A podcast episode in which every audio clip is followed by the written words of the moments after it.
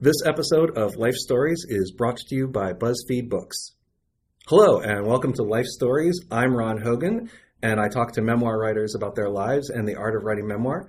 My guest today is Janet Mock. Her memoir is Redefining Realness. It's published by Atria, and I'm really thrilled to have you on the podcast today. Thank you so much for having me. I want to tackle a question from a different angle that, that has come up in the way that other folks have talked about this. Other interviews seem to be fixated on the idea of being born a boy and growing up a boy. And let's reframe that as growing up with a self image that is thoroughly contradicted and conflicted with what the world tells you that you are. I think that's the perfect way of framing it. That's exactly that's exactly it. And I think that oftentimes when it's smaller media pieces, it's harder. Well, smaller but bigger, right? They give you a small real estate of time. They they don't communicate nuance. And I think that it, it's one of the most difficult things to soundbite, which is identity, which is something that I you know, struggle through in, in the entire course of my childhood and adolescence and girlhood and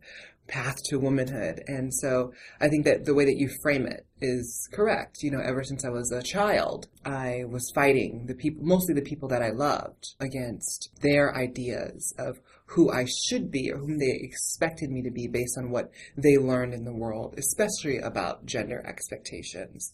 And so trying to explain that to people who want to soundbite my experience in order to entice readers or viewers has been a huge battle. And you talk a little bit in the memoir about writing Redefining Realness and the way that it contrasts against the trans narratives that have come down over the years. I'm kind of curious because I, I know that your professional background is as a re- reporter for People magazine dealing with like celebrity stories. So on that front, you're very familiar with the idea that you know that it is essentially a genre that there are conventional celebrity narratives. And what you're saying and, and what you, are finding and, and sharing is that there are also conventions to the trans narrative but that your story doesn't necessarily fit into the conventions that have been handed down to us. Yeah, I think that those those stories definitely helped educate America to a certain aspect of it, which is the quote unquote transition story. And I think that for me, my only, I think when you read the book, my only struggle is not just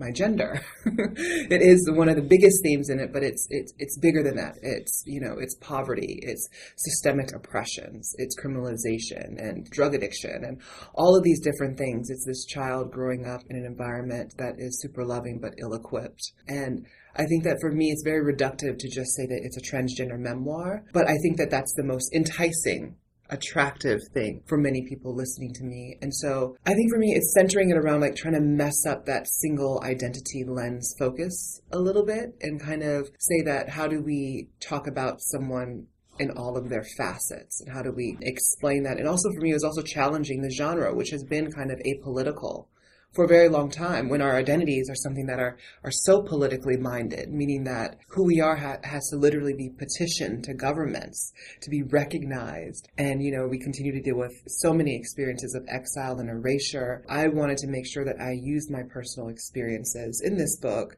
as a young trans woman and bring in a contextualized scope larger than just me. So how how does this affect trans people in general and what does it look like in I guess the macro? So it's like this big idea through a very emotional experience of my own life story.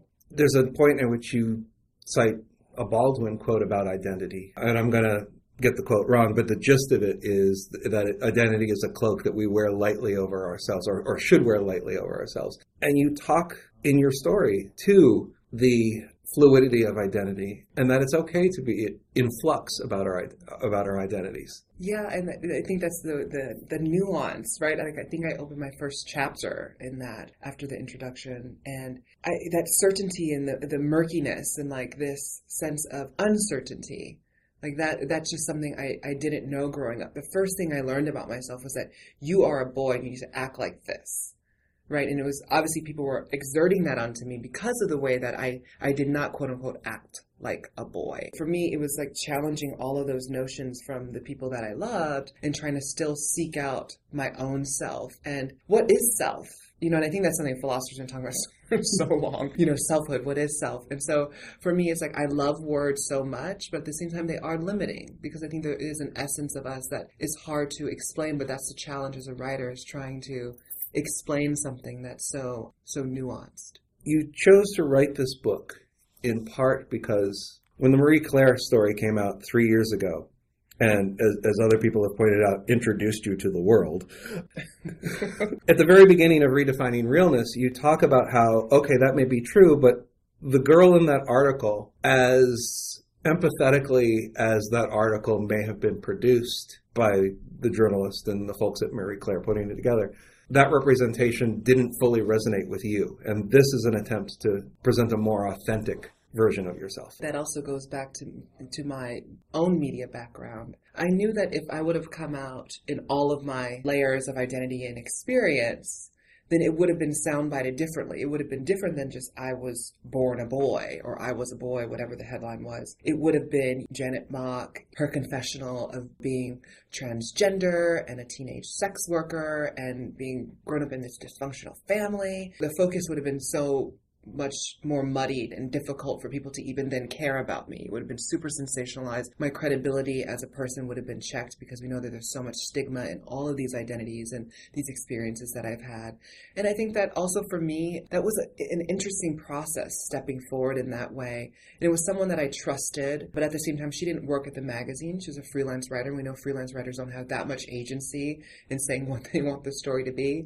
It was supposed to be a third person profile, not written in I in first person. And so we had all these little little stumbling blocks along the way and we had no control over the titles, the decks and all of this kind of stuff. And it, it was it was a difficult thing because I at the same time I'm grateful for it because I know that it gave a lot of young women a sense of representation. For me to take up space in a major women's magazine is important and that's vital and stories are vital. But at the same time, it, it felt false for me because it wasn't in my words and it, it wasn't completely in my perspective and it was still filtered through someone else's gaze and experience. Circling back to some of the childhood experiences that you've had with your family and, and your school gender policing you. You know, one of the the most heartbreaking aspects of this story is when you talk about how, like, basically the one person who validated your identity as a girl, as a child, was your abuser. That the, you know, the only person who's willing to treat you as a girl is exploiting you. It was such a difficult experience for me to write about. For me, for so long, and it's so interesting in this light of the Dylan Farrow, as someone who has survived something like that, someone who was a victim of sexual abuse, especially as a child. When children don't have voices and you're told that, no, what you're feeling is wrong and you should keep that secret, and you deal with that and you're challenging yourself, like, did I really remember that correctly? Like, did that really happen? Because so many people around you have taught you to be silent about the abuse that you went through. But that's the powerful thing about pedophiles, about abusers, about those who target young children is that they know how to woo you they know exactly what it is that you need, and they know how to look at an isolated child and to say that this child's parents aren't really around. That what can I do? Like, I know this child won't say anything, and if they do say anything, no one will believe them. Specifically, in my instance, being that it was another minor and someone that lived in our home was added layers of confusion, confusion and con- conflation. My body with um, what is love, what is sex, what is childhood, what is safety, what is stability, and all of these things. I, I it took me years and years and years to unpack you underline in the telling of the story, and I want to make sure that we underline for listeners that this is not a case where, as as some people have speculated, the abuse created the identity. The identity was there, even if it was formative and not fully articulated. And, and even if your abuser didn't fully recognize the, your identity, he recognized the opportunity. Yeah, that's, that's such a great point to bring up. And it's something my brother conflated. You know, I read about it and he was just like, I always thought that maybe that was the reason why you quote unquote turned, you know? And that was one of the reasons why I probably didn't want to write about it because I learned through media and pop culture and all these different things that there's some kind of deviance in my experience as a trans woman. And therefore, something must have gone wrong in order for me to be who I am. And it, it's so interesting having to unlearn that and to say that, no, it was because I was a feminine child that I was targeted. It was because my femininity isolated me that then it made it easier for me to be targeted. I don't need to find reason as to why I am who I am. I just am. You talk about in adolescence beginning to take on what you describe as the responsibility of self definition, taking charge of your own life. And to circle back to something that you alluded to in an earlier answer about how the sex work was something that didn't come out in the first version of your life story. You know, this idea that as you're sort of coming into your identity, one of the only safe spaces in which you could express yourself as who you knew yourself to be with other women who knew themselves to be that way as well was in a sex work environment because that's where these women had been marginalized to. It was one of the only spaces that trans women occupied you know, I say unapologetically a lot in the book, but unapologetically because it was this, I keep on saying that it's this underground railroad of resources that enabled all of us to find our own sense of freedom. I think the soundbitiness of it is very difficult to convey all of that complexity there. You know, I learned so much from these women about resilience and building your own system of support in a world that tells you that you shouldn't exist and that if you do exist, you need to go into hiding and not tell anyone about your past or anything. And I think about when you discuss sex work, you can't not discuss it without talking about poverty and criminalization and joblessness and lack of sensitive trans inclusive healthcare and the high medical costs that come with needing to find the gender affirming treatments that you need as a young person. And being 16 and having to climb that summit these women became a refuge for me. And they they taught me so much about what greatness looks like. I think I always turn to a lot of Toni Morrison's books because the way that she wrote about sex workers in many of her books have really been unapologetic. They're full portraits of these women who owned their own homes and sat in communities and everyone knew exactly who they were and no one victimized or talked down to them. They had a role in that community. And my my thing was to bring humanity to these women that taught me so much. I think that these good and bad situations are not mutually exclusive right? There's conflation there and there's a lot of muddiness and just as much as i learned power right but i also learned blurred lines coming in in, in the sense of sex and my boundaries with my body and disassociation with my body and the worth of my looks and my body and objectification and all of these different muddied things that I think that if I was to erase that from my narrative, it would be untrue because it, it wouldn't have been the full story. In that matrix of conditions going on, you know, you were emotionally isolated, physically abused as a child, trained to please men, at that point still detached emotionally from your own body as the location as a representation of yourself and growing up in economic powerlessness that I mean it sounds overly deterministic but this was pretty much where the highway was going. And it's no coincidence that I wasn't the only one out there. I think that as you as you properly framed it in your first question about sex work, it's where we've pushed we further marginalize these women from being in the center, from being part of our society as a valuable part of our society. And that's why for me, even the book cover was important that I'm up in the city of my choice, in my home of my dreams, in the daytime, being visible in my own power and my body, in, in, a book that's of my own words. And so I, I think about the grooming of that. I was groomed to do that. It would have been surprising if I didn't, if I would not have been able to do that. And many women have chosen not to, and they've not done it. And that is an amazing feat. But for me, in the community that I grew up in, that's where all the women were, almost all of them and there were a select few who didn't, and they still were there out there hanging out with the girls because it was a sense of community there and a sense of, of refuge and strength and just so much there. Right, and you did that for a, quite a long time before you started working. You were just because these were women who could understand your situation. Yeah, and just to share space with people who understand you without having to explain anything. You know, I don't have to explain anything to trans women. Trans women know exactly what's going on, and I think that that's a part of the the frustration with everything that's been going on in the media. We alluded to a little earlier. It is that that sense of going into a lion's den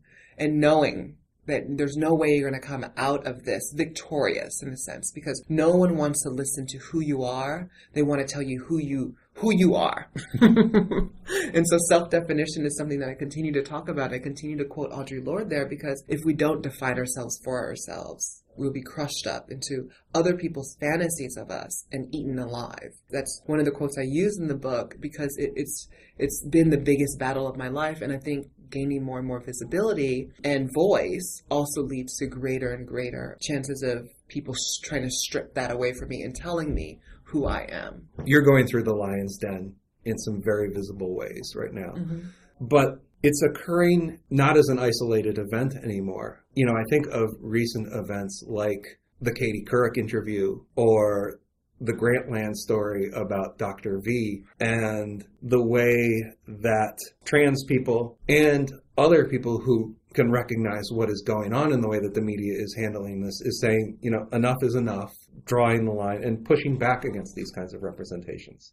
It feels like there's kind of a turning point in trans awareness. I think there is a turning point. I, I think it can't, it goes back to marginalization. When marginalized people gain voice and center their own experiences, things begin changing. And we see this in all kinds of grassroots movements. Now we have access to the internet and YouTube and Twitter. And when something is wrong in mainstream media, it's not the only media outlet anymore we can talk back. You don't have to invite us on your shows or write about us, but we're not going to be quiet. And that was the beautiful thing about every single one of those those pieces was the fact all of those media portraits from Grantland and Katie Couric to the interview that I just went through on CNN is the fact that we talked back. And there is justified anger there.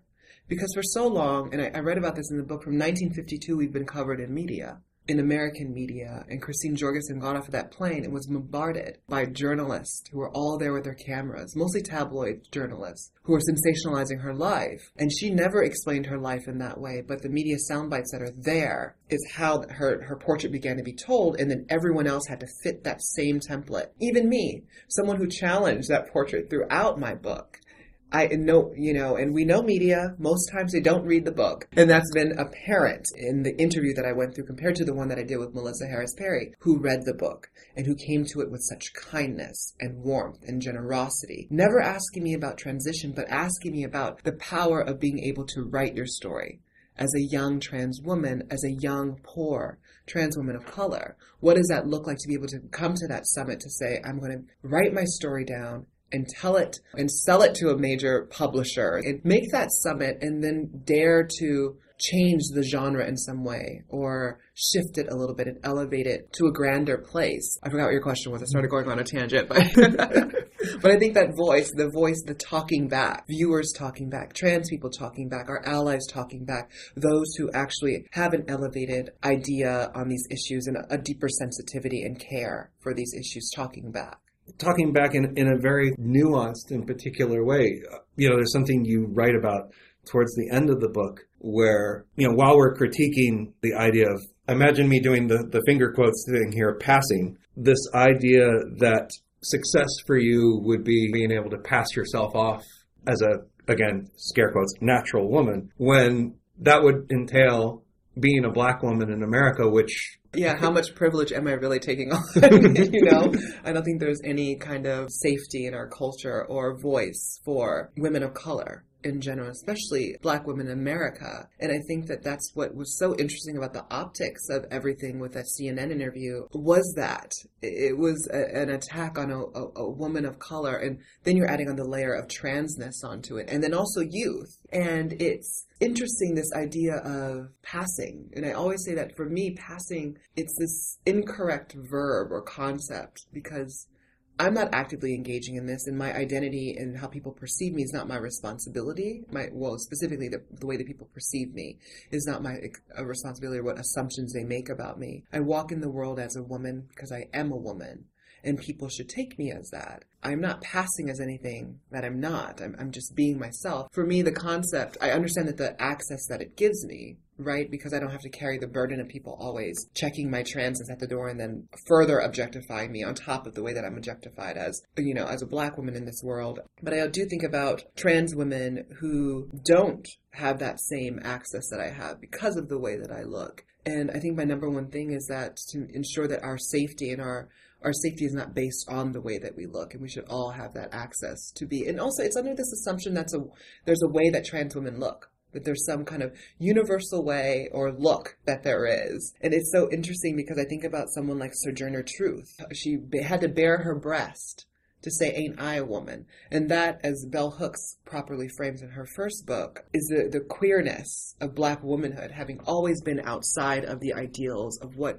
we say womanhood is, which usually is not black womanhood and not trans womanhood. And so when you're at the intersections of both of those, what does your experience really look like? And even your story is more complex than that because to identify you as a black woman is to elide over another huge portion of your heritage, which is your Native Hawaiian background. I bring that up specifically because while we talked about the problematic environment uh, of, of the sex work culture, growing up in Hawaii in the 1980s also provided you with a more positive example of what gender non-normativity could be. Yeah, it, it, it was it was so powerful growing up in an environment that was open right? Like there, even though it's been westernized and it's America now, it still had a space outside of the binary. And I think about all of these, a lot of Polynesian cultures that have that space. And I think about how my life would have been so different if I stayed in Dallas, Texas with my father throughout my teenage years. I, it, I may not have been here, you know? And I think about how Hawaii was so fundamental to my being, to my being able to thrive because I had an experience where my best friend was tr- another trans girl, and we had our teenage years together, discovering our girlhood together. And she was a bit ahead of me in her journey, and that was no. There was no happy accident. That was such a blessing to have that self reflection in my best friend. And I think that's why I may have a slightly different experience because though I had heard, I was fed a media portrait of myself, right, through all of these things that I, I, I write about in the introduction of the book, um, from the crying game and, you know, Law and Order and all, and Ace Ventura, Pet Detective, all the things that everyone else learns about trans people.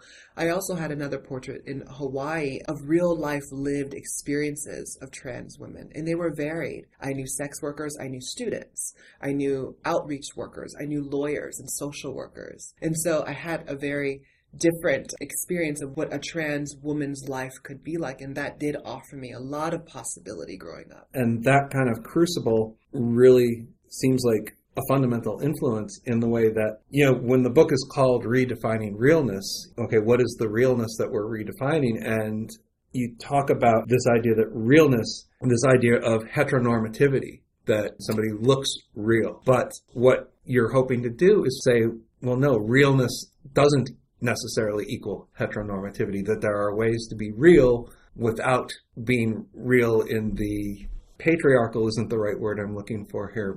The, the overarching sort of you know what I, am getting do, at. This. Yeah, the, the overwhelming dominant, the Yes. dominant culture Yes. that, that we can Mhm. that we don't have to play into that sort of Mhm. dominant paradigm. That's the word I'm looking for. You got it. You got it.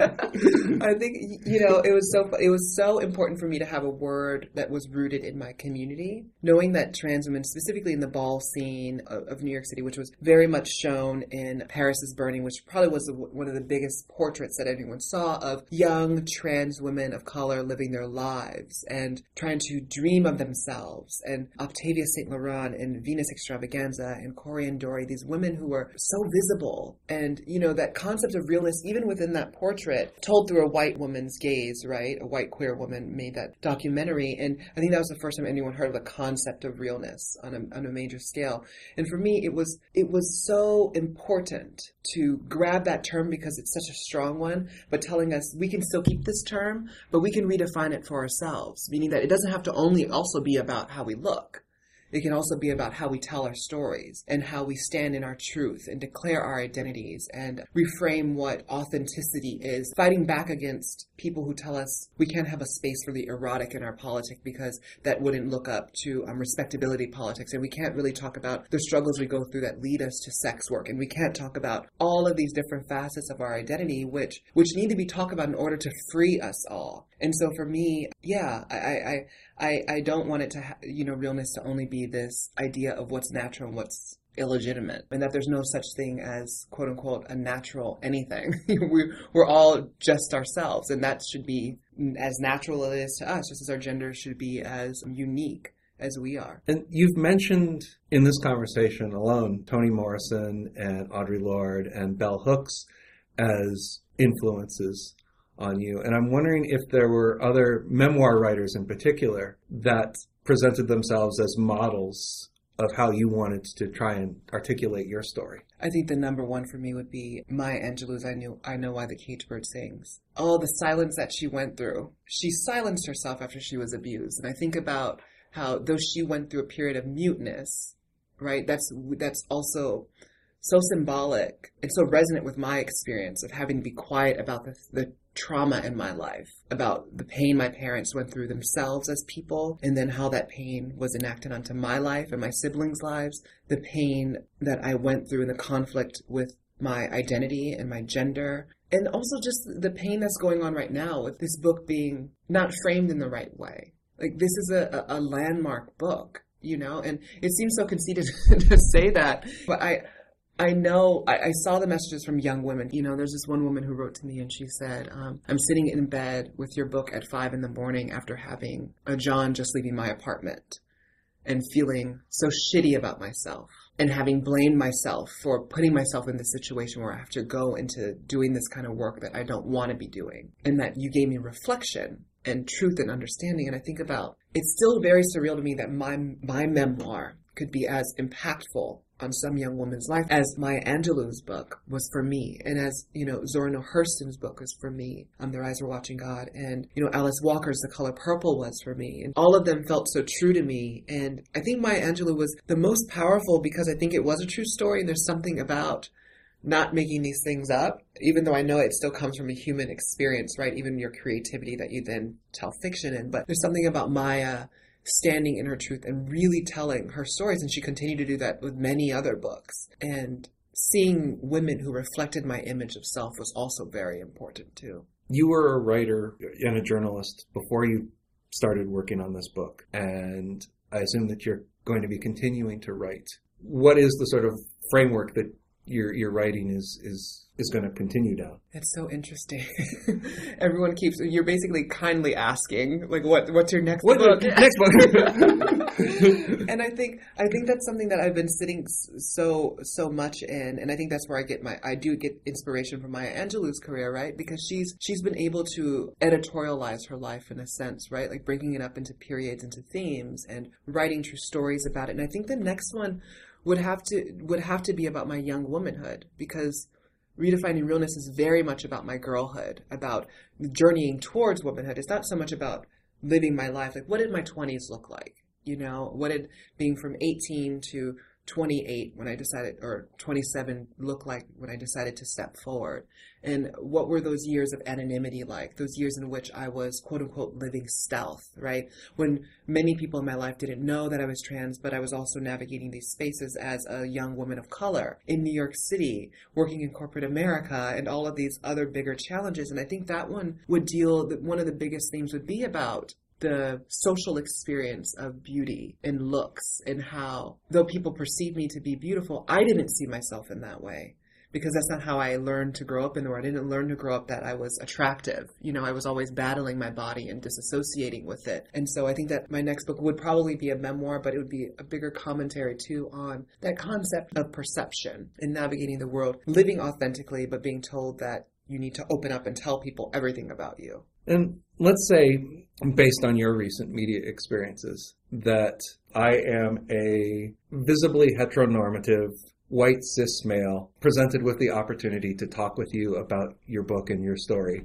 What would be some of the things that I could do or not do to make that interview or that conversation a positive experience rather than a negative one? I think the number one thing is recognizing the other person's humanity.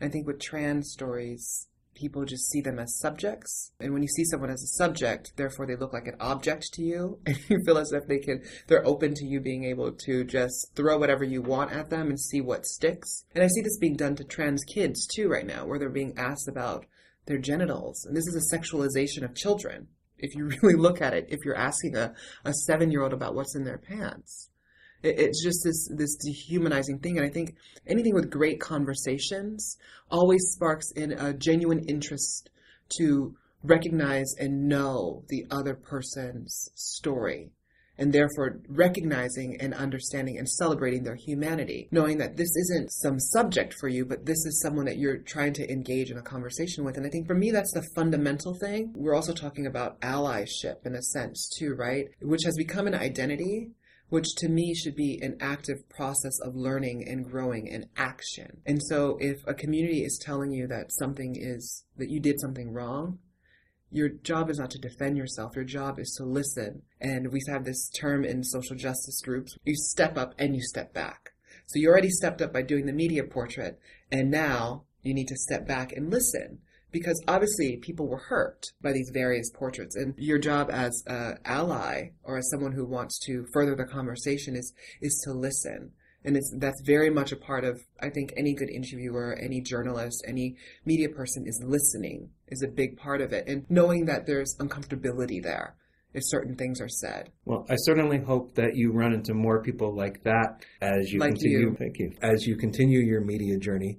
I have been talking with Janet Mock about Redefining Realness, her memoir from Atria Books. You have been listening to Life Stories. And if you're subscribed to us on iTunes, thank you for that. If you're not subscribed on iTunes, it's very easy to do. And either way, I hope that you might take a moment to rate and review the podcast in the iTunes store. It makes it that much easier for other people to find it as well. And I hope that you will join us again for another episode soon. Thank you for listening. Take care.